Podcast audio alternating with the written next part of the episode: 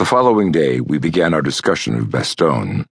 The scope of what became known as the Battle of the Bulge was incomprehensible, even by the scale of most battles that the Western Allies fought in World War II.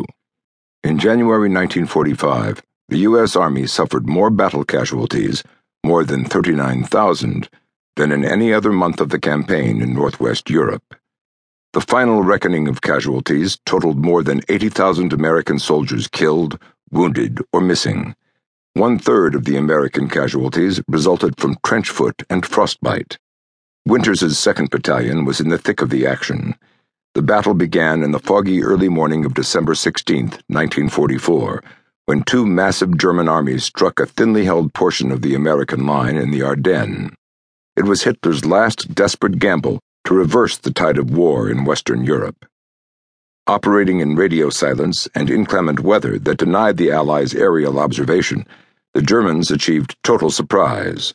By the end of the first day, German forces had quickly penetrated the American defenses. After the initial shock that the enemy was still capable of assembling such a powerful force, General Dwight D. Eisenhower moved to contain the bulge that now existed in the Allied line. He directed General George S. Patton with his 3rd U.S. Army to strike the southern shoulder of the bulge as soon as possible. In the interim, Ike committed the Supreme Headquarters, Allied Expeditionary Forces Strategic Reserve, consisting of the 82nd Airborne and the 101st Airborne Divisions, to the vicinity of Bastogne to hold the line. Bastogne was a crossroads town in Belgium where a series of transportation networks came together. If the Germans captured Bastogne, they would be able to cross the Meuse River and perhaps reach the Belgian port of Antwerp. As the American reinforcements boarded hundreds of trucks, headquarters directed the 82nd Airborne to Saint Vith on the northern shoulder of the Bulge. The 101st truck to Bastogne, right in the center of the German penetration.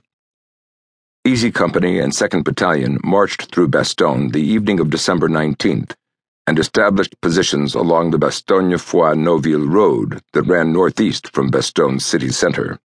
There they remained for the next 30 days attacking, defending, and then attacking again. By the time that 2nd Battalion was pulled from the line on January 17th, Easy Company was virtually unrecognizable. Most of the Toccoa Corps had become casualties, and Winters had relieved Easy Company's commander. Even more so than D Day, Bastogne formed the crucible that transformed Easy Company into a band of brothers. As war correspondent Ernie Pyle wrote, the common bond of death draws soldiers together over the artificial vestiges of rank. I could not imagine a more difficult leadership challenge, and I was anxious to ask Dick about it. Okay, let's talk about Bastogne. You are now serving as acting battalion commander, and Easy Company and its sister companies endured a month of excruciating combat in one of the most frigid winters in recent history. Dick paused before responding. Bastogne was the toughest campaign in which I ever participated. At night, I still think about Bastogne. I've seen death. I've seen my friends, my men, getting killed. It doesn't take many days like this, and you change dramatically.